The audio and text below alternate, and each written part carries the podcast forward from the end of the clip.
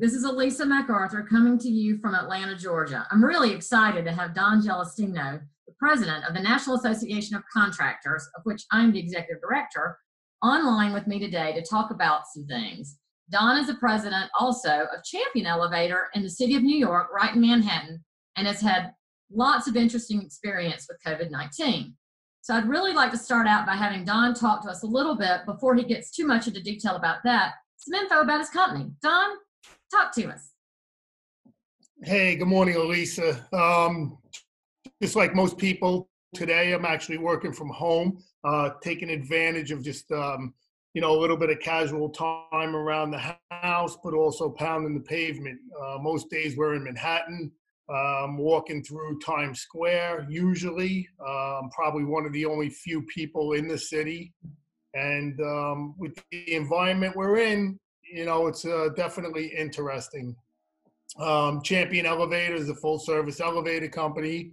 Uh, we have 156 employees, and we're running full staff. We actually didn't let anyone go uh, through this um, these times where jobs were shut down. We uh, deployed those people onto maintenance jobs, and you know even gave our customers a little extra special attention. So uh, the elevators are running a little better because, as everyone knows, if you're stuck in an elevator, number one, that's uncomfortable. If you're stuck in an elevator with somebody and they sneeze, that's a little uncomfortable. When you're stuck in someone with an elevator and they sneeze during COVID 19, the elevator man better get there fast. So that's been our uh, that's been our mantra to keep our people around the jobs and um, working as safe as possible just like all of our competitors and our other elevator family around the world i mean that's what you have to do right now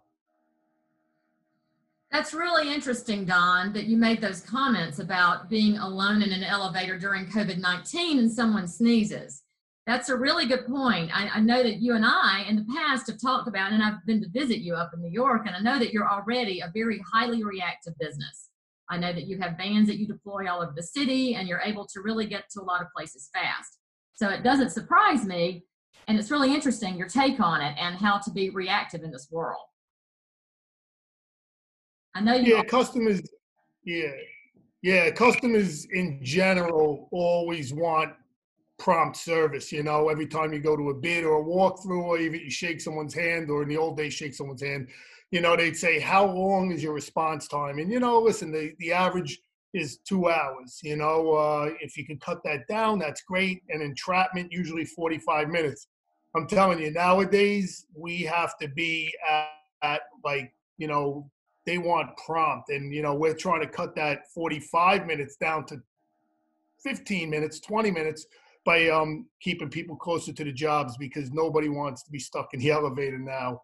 It might be the new norm, but it's definitely uh, just scheduling uh, game now is uh, really t- has taken the forefront of the business.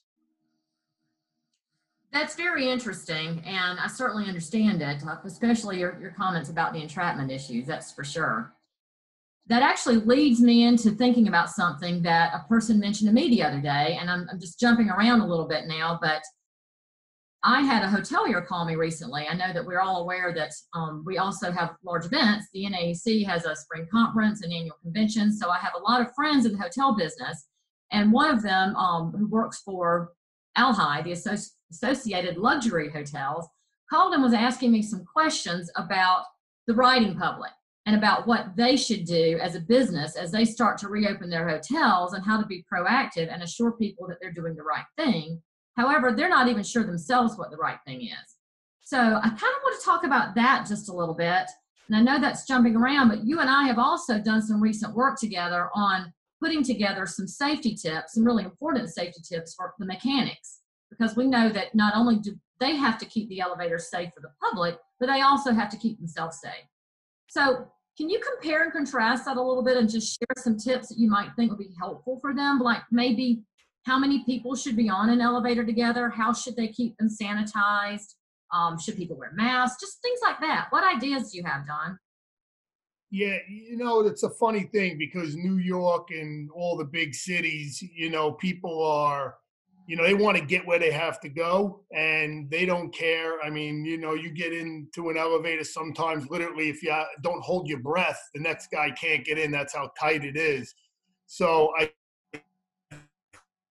think that just by default, I think a lot of people are going to volunteer to say, I'll wait for the next one. But um, I do think, again, different capacity elevators, if you got a small 1,800 pound little elevator, I really got to tell you, maybe four people the most. Meanwhile, the capacity may say 1,800 pounds or six people. I think you know every everything should be cut down. Um, again, I don't think buildings are going to kind of police that unless they start putting like actually like a doorman, like a concierge in the lobby and actually saying, all right, four people in this elevator, four people in that elevator.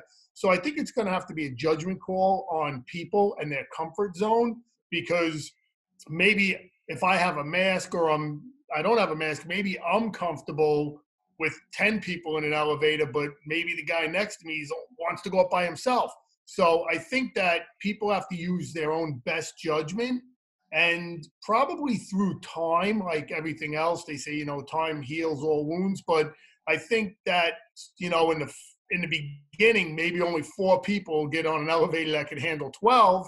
And after a year, it'll be six people. After two years, it'll be 12 people. And then I hate to say it, we'll be back to normal where 16 people are trying to cram into a 12 uh, person elevator. So, you know, we just have to, you know, ease with caution as we, you know, go go forward because this this I think woke up a lot of people. I mean, you know, I'm, I'm in the trenches. I take the trains in the subways every day. You know, I still go in, you know, at least three, three, four days a week. And the days that you start seeing the homeless people wearing face masks. So when a homeless person becomes a germaphobe, you can imagine how the germaphobe is going to end up reacting to, you know, getting in an elevator with someone. I'm telling you, sneezing on an elevator I never thought it was anything more than just a little bit of an uncomfortable thing for everybody in the elevator.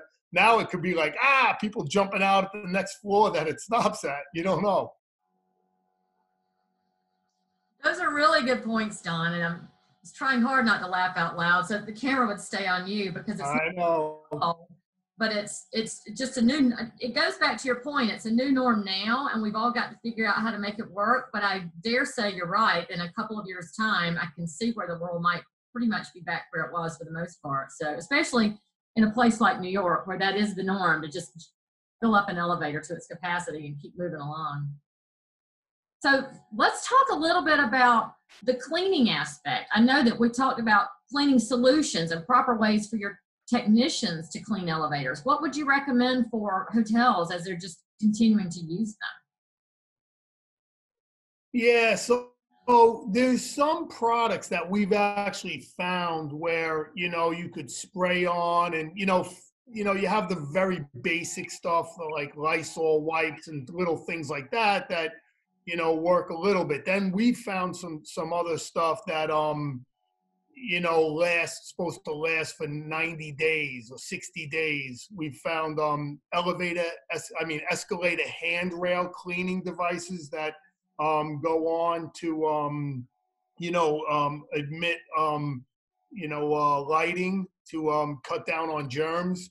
But the reality is, you put all those products in and put those products on. Really, the second somebody touches that, it almost it's almost like voids the warranty, let's say. So really, it's mostly, I hate to say it, like a placebo effect. They see somebody spraying, they see somebody doing. I mean, listen, are you doing something? Absolutely. But how long does that last? And until someone hits a button, does it um is it not good anymore? You know, three people get on, two people have it, and um, you know, that could be the uh the end of it. So uh, one of the things that we're looking into is um, hologram technology, where we could actually mount um, a device that actually, you know, projects a hologram of the buttons, and then you kind of just touch where you want to go in this ho- hologram world.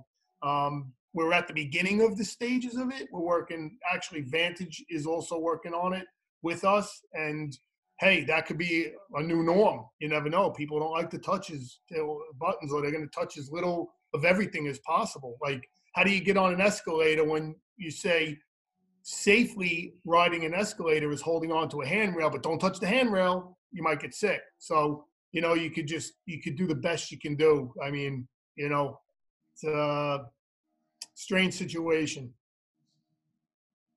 You bring up really good points, Don. It, it goes to, to kind of reiterate and recap just real quickly. It goes back to the comments that you made first about when you touch it, it's no longer sanitary.